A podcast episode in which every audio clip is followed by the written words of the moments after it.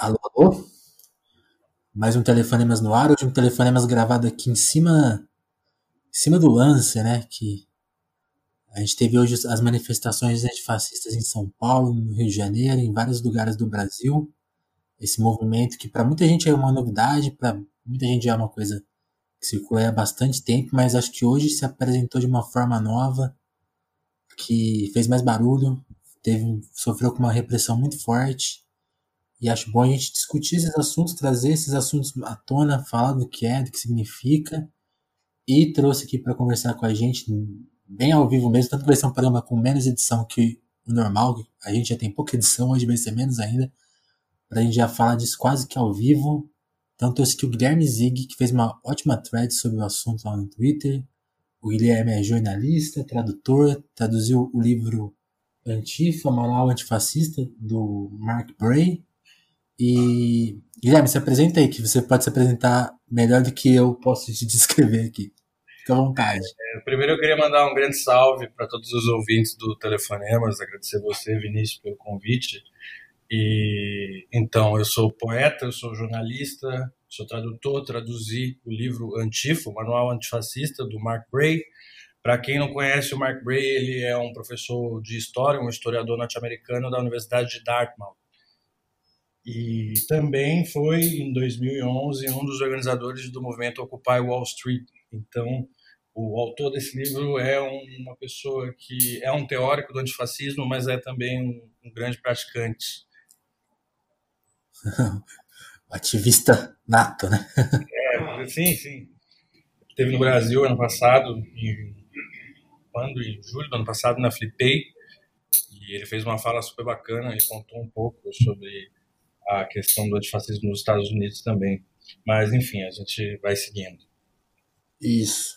E aí, Guilherme, acho que você fez uma thread muito boa, porque o, o movimento já está, obviamente, no ar há bastante tempo, eu, mas hoje, quando, nesse dia que chama atenção, que chega, que chega a gente que não estava acompanhando, começa começa aquela confusão, né? A gente vê muita opinião assim, ah, esse movimento aí não é de esquerda, esse movimento tem partido, começa uma confusão generalizada e eu acho que você pode dar uma identificada, assim, explicar o que, que é, é o que, que significa, é, dar uma geral para tentar diminuir um pouquinho um pouco a confusão de quem pegou o assunto agora, assim, que viu isso na rua e falou, uai, de onde te veio, sabe? O que você pode Entendi. falar?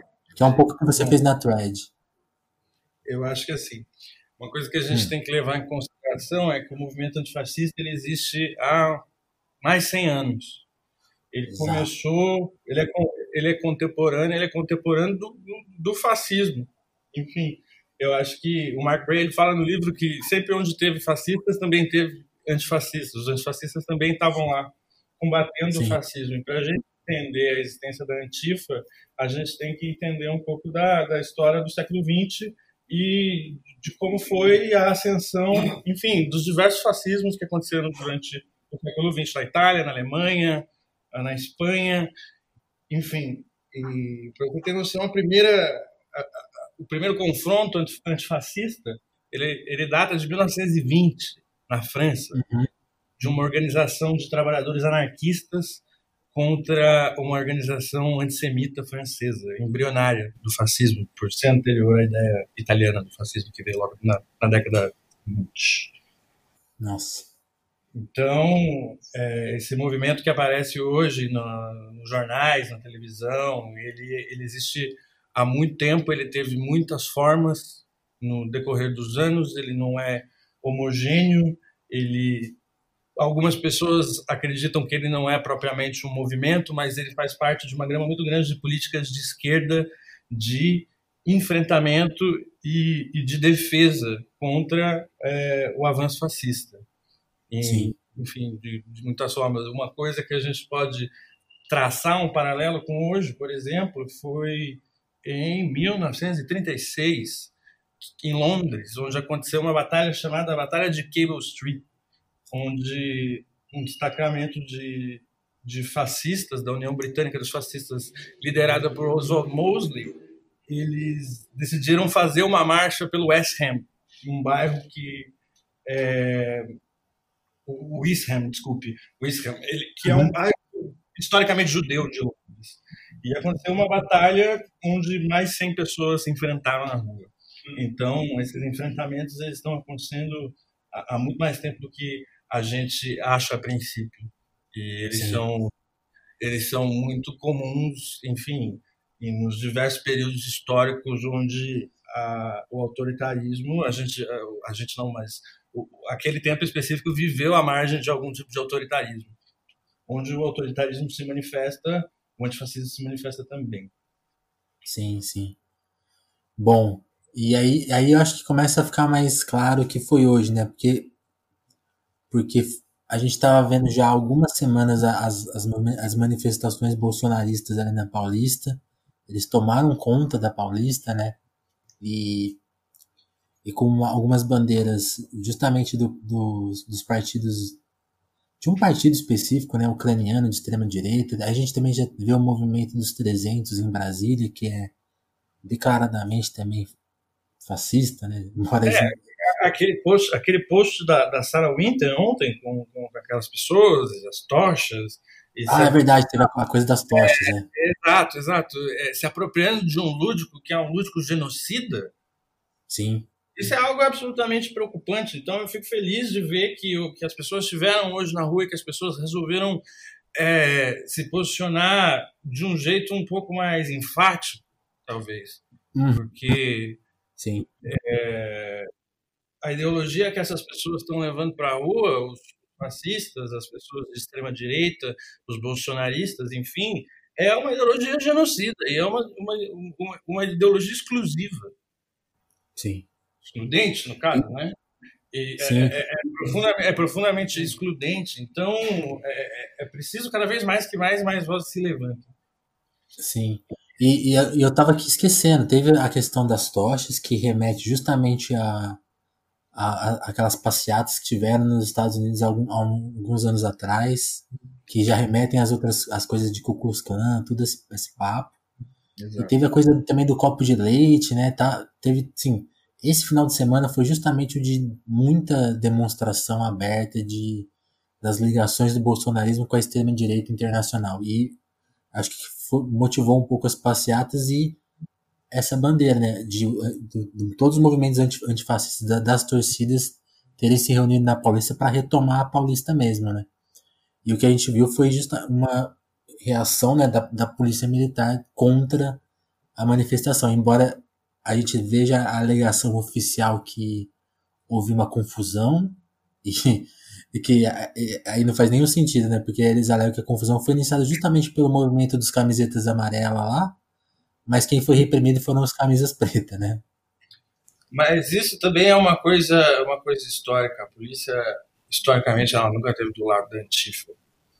Até porque, você imaginar, na Alemanha, por exemplo, quando a, a Antifa, com o nome de Antifa, Ação Antifascista surge em 1933, ela surge uhum. como organização do Partido Comunista Alemão, uma organização paramilitar, para combater as organizações paramilitares de extrema direita que estavam surgindo, que eram os grupos de extermínio, a SS, enfim, é, todos, os, todos os, os, os, grupos embrionários paramilitares do nazismo.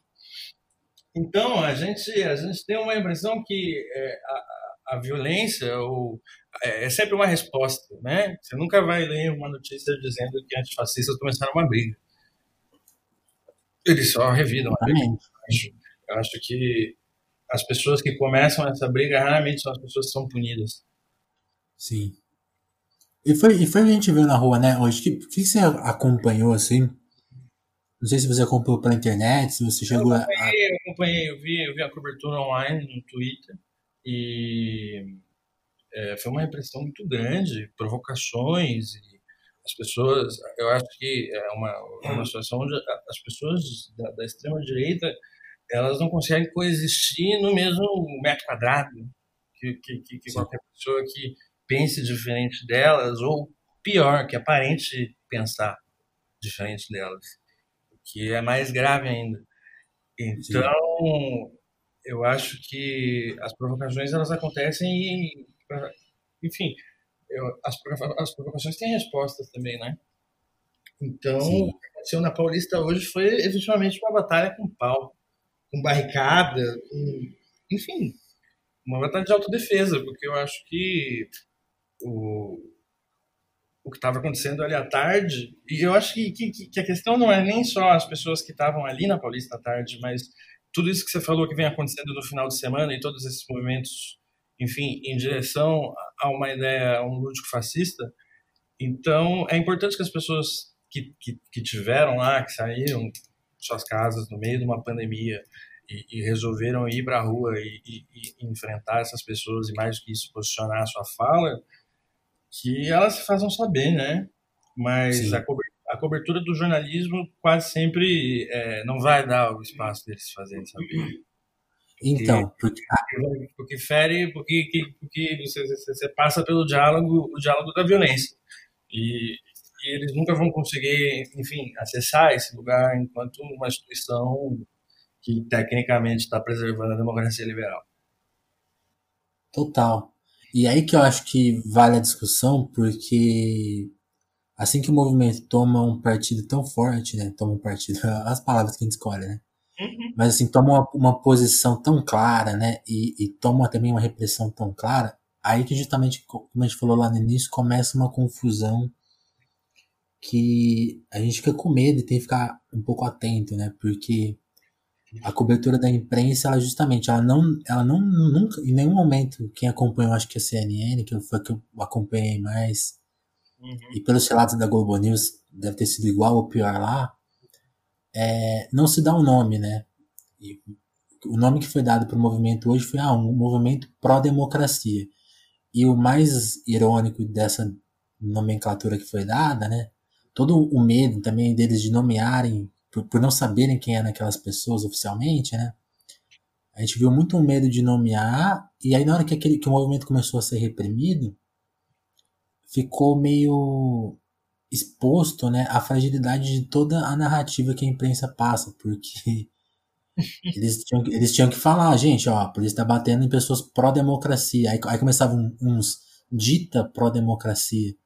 E um dos comentários que a gente teve que ouvir de um comentarista da CNN foi que que, usa, que alguém, ele citando uma, acho que uma frase falsa do Churchill, que depois foi citada até pelo Flávio, Flávio Bolsonaro no Twitter, que os, antifa, que os antifascistas seriam os novos fascistas. Então começa uma, uma diluição do movimento e uma confusão que soa muito proposital, né, de deslegitimar o que foi tido na sua, sendo que claramente o movimento que estava a, dois, a um quarteirão de distância ali era um movimento com bandeira é, de extrema direita, com toda a defesa de extrema direita, com inclinação nazista, inclinação extremamente racista, né? Sim. Como que você vê essa, esse, esse perigo agora que o movimento tomou o corpo e foi reprimido de como ele vai ser encarado e, pela imprensa e, e justamente a resposta que o Estado está dando, né? Que foi violenta. Eu acho que depende da imprensa, depende do jornalista da imprensa, depende da pesquisa que esse jornalista vai fazer, que essa pessoa que estiver fazendo a cobertura se propor a fazer, ou quão longe uhum. ele vai, vai se predispor a pesquisar a respeito do que ele vai falar, mas eu acho que em linhas gerais vai ser isso, né? As pessoas vão criminalizar a Antifa como vem criminalizando a Antifa nos Estados Unidos, como criminalizaram a Antifa nos Estados Unidos contra contra os, os protestos racistas durante a eleição do Trump em 2016, como, enfim, é, eles, a polícia e o Estado vêm, vêm perseguindo os antifascistas há muitos anos. Então, é, o que as pessoas, o que você, ouvinte, tem que ter em mente a respeito da Antifa, em linhas gerais, é que a Antifa é uma, é uma linha é uma linha de resistência uma linha de frente da revolução social e, e todas essas pessoas que estão ali, elas estão plenamente conscientes do papel que elas estão desempenhando ali. Que papel é esse?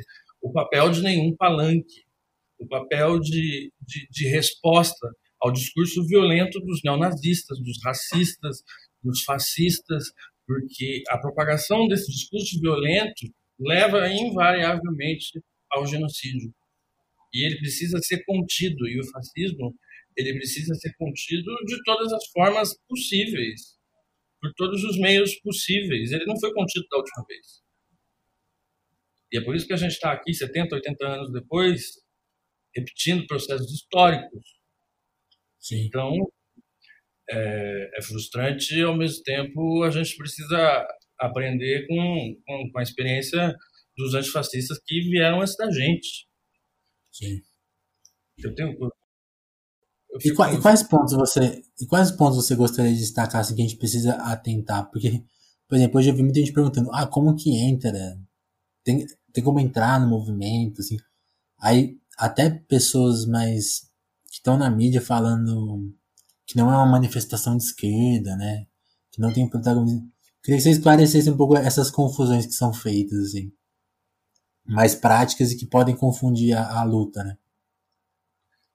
É, o antifascismo, sim, é uma, é uma posição de esquerda. Os antifascistas são, sim, de esquerda.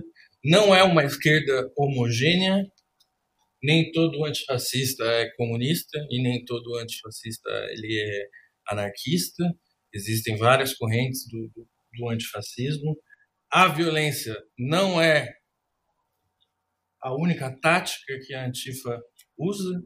Na, na realidade, a Antifa acredita que a violência ela tem que ser uma das últimas táticas a ser aplicada. É só quando depois, é, é só depois que todo o debate ele, ele, ele fica escasso, é só depois que a conversa e que o diálogo ele, ele deixa de existir a partir do lado de lá é que a violência entra como uma estratégia de defesa. Porque os fascistas eles realmente atacam, eles se defendem. E eles defendem todos aqueles que eles acreditam, eles defendem as pessoas que são vulneráveis, eles defendem, enfim, tudo, tudo que a ideologia fascista quer destruir. Então, eu acho que é importante o ouvinte, sempre que ele ouvir falar sobre Antifa, dá um Google, pesquisa, vai, vai, um pouco atrás, porque existe uma, uma tradição muito grande da esquerda dentro do movimento antifascista. Uma, da, uma, da, uma das tradições mais, mais profundas e enraigadas que é a resistência. As pessoas, as pessoas seguem no tempo de agora pegando em armas na extrema direita e a, a pergunta não devia ser se os, antifa, se os antifascistas são de esquerda. A pergunta devia ser porque os antifascistas ainda estão, enfim, aparecendo só agora. Sim. Então, eu acho que. Eu, eu faço a, a pergunta gente... até com um certo constrangimento, mas é porque é o que a gente viu nas redes, né? Porque não, não, o Brasil. Não, não, é. Acho que se trata de constrangimento. É, eu acho que as redes é, é isso mesmo. É tudo muito imediato, é tudo muito uhum. instantâneo.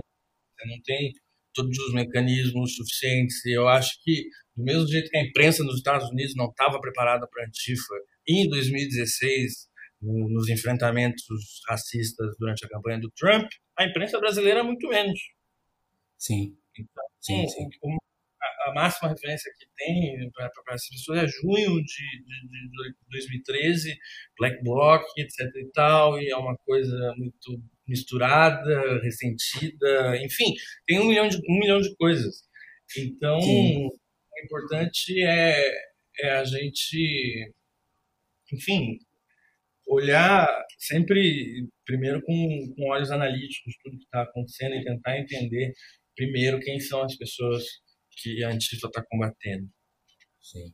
É, é possível dizer que os antifascistas são os novos fascistas, porque os antifascistas eles não são contra, eles não são racistas, eles não são genocidas, eles não atacam a, a população LGBT, eles não querem o triunfo da, da ideologia da supremacia branca, eles, enfim, é, é impossível qualificar eles como, como, Exato. como fascistas. E, um fascista, vindo de fascista, vindo de pessoas que têm claramente um envolvimento com organizações paramilitares, é mais risível ainda. Entendeu? Então, Sim. Eu acho que a gente tem que ficar atento e a gente tem que sempre estar questionando tudo que a gente vê a respeito da Antifa, porque a Antifa está por aí há bastante tempo, ela não se organiza como um partido porque ela não é um partido, ela não se organiza publicamente porque os movimentos anarquistas, punks, onde a, a Antifa ela, ela se concentra mais agora, são extremamente marginalizados e perseguidos, historicamente também. Então, eu acho que para a partir do momento que você entende a Antifa, é muito difícil você também não se considerar um antifascista. Exato, bom ponto. Bom ponto. E acho que, e acho que é isso. O que eu quis falar de, de ter que explicar é justamente essa confusão, né? Como a confusão de, de ver, de não conseguirem explicar, né, na, no ao vivo ali, por que, que a polícia estava batendo nas pessoas pró-democracia e as pessoas que, enfim, estão numa luta também contra o Bolsonaro, tentarem dar uma esvaziada nos sentidos que a luta antifascista tem, né? Então vira olha aí o movimento apartidário, vira, se, se atenta, vira uma confusão mesmo, né? E por isso que é bom dar, dar, esse, dar esse aluno. Não, vem fazer confusão aquele negócio que é histórico e, e, e, que tem uma complexidade muito maior do que as redes são capazes de absorver assim tão imediatamente, né?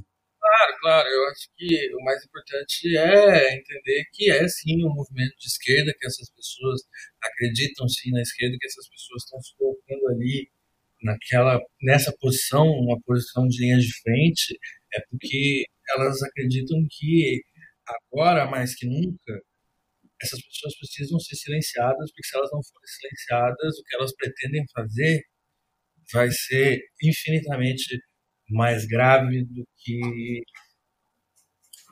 300 pessoas tirando uma foto brincando de cruz. Exato.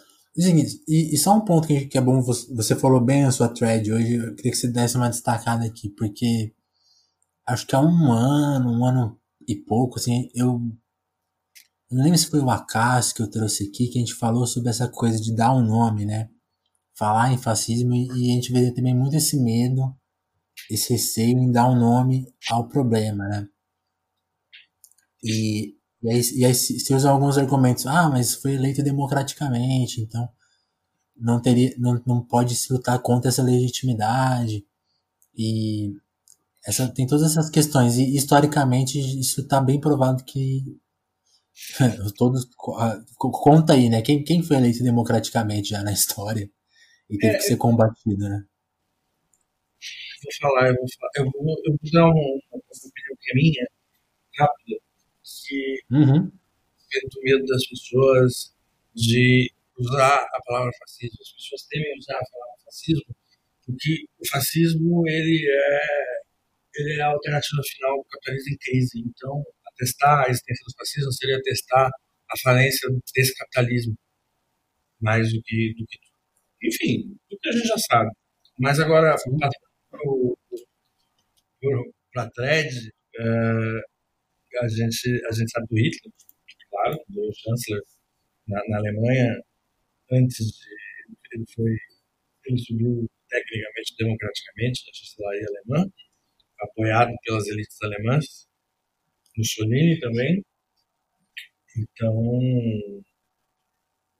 o fascismo tem um, um psicanalista que se chama Wilhelm Reich.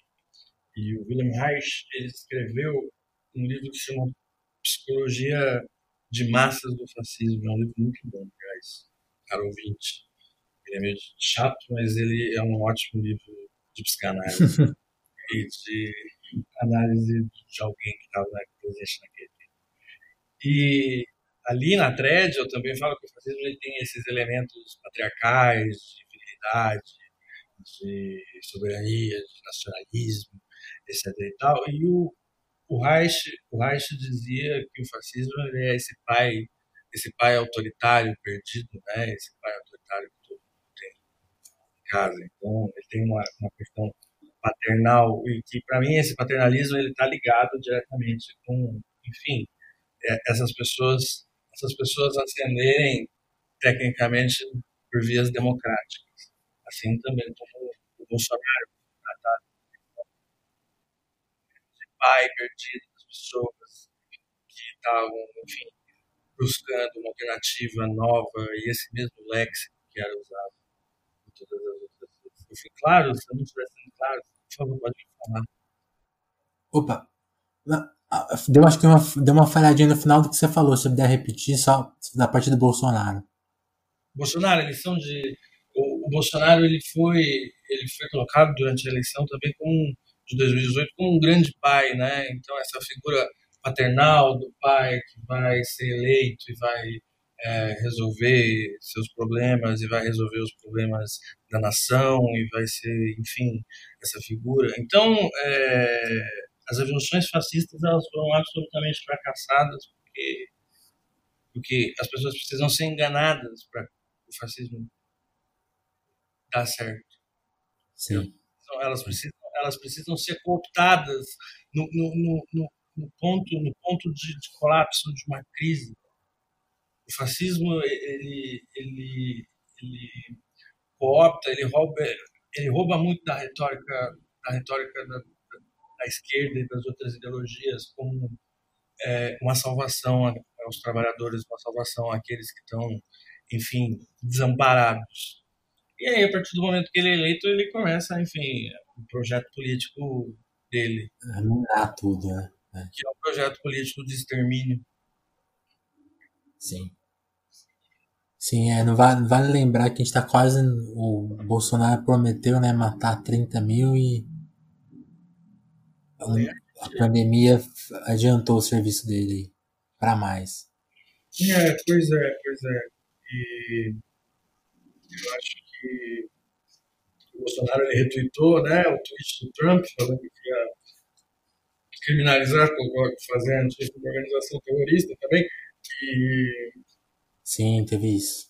E é isso, e é isso. Eu acho que é um, é um momento muito delicado para todos aqueles que resistem, para toda a resistência como um todo.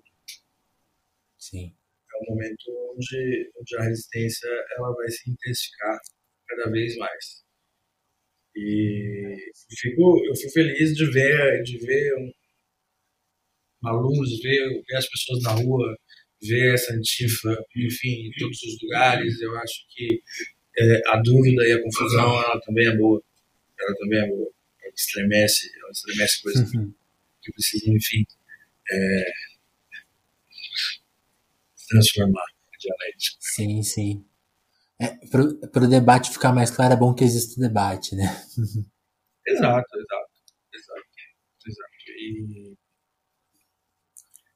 O Gui, Queria te, que, vamos deixar a entrevista mais curtinha mesmo para a gente já conseguir lançar hoje, deixar esse, esse nosso alô hoje pro pessoal. E aí, lógico, indicar o livro do Mark Bray. Mark que, Bray, que precisa ser comprado. Então acho que tem. Quem, acho que tem, tem e-book, né? Então dá para acessar agora, né? Não precisa esperar chegar em casa. mas também indicar um, um texto que você traduziu para Jacobin, que é o A História Perdida dos Antifas, né?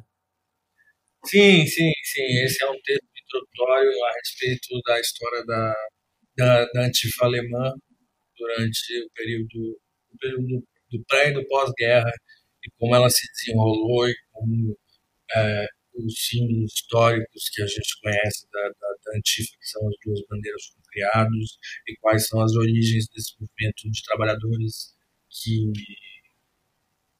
apareceu e foi, e foi muito importante durante, durante o período de crise da humanidade. Leiam um texto, livro e bora pra luta, galera. É isso. Gui, queria te agradecer muito pelo tempo, um, um telefonema mais curtinho aí, um papo mais curtinho. O, o Gui volta aqui em breve para a gente conversar sobre a Jacob, sobre a vida dele de jornalista. A gente, até pensei que a gente ia falar disso hoje, mas vamos deixar esse recado mais direto que eu acho mais legal. O que você acha? Claro, claro. Eu, eu agradeço muito o seu convite e agradeço a todos e todas que escutaram esses 30 minutos agora de podcast. Eu espero que vocês tenham gostado e me sigam nas redes Guilherme Zig no Twitter, no Instagram e Guilherme Zig no Twitter. Obrigado, viu? É isso, gente. Sigam, sigam, porque amanhã tem a parte 2 da thread, né?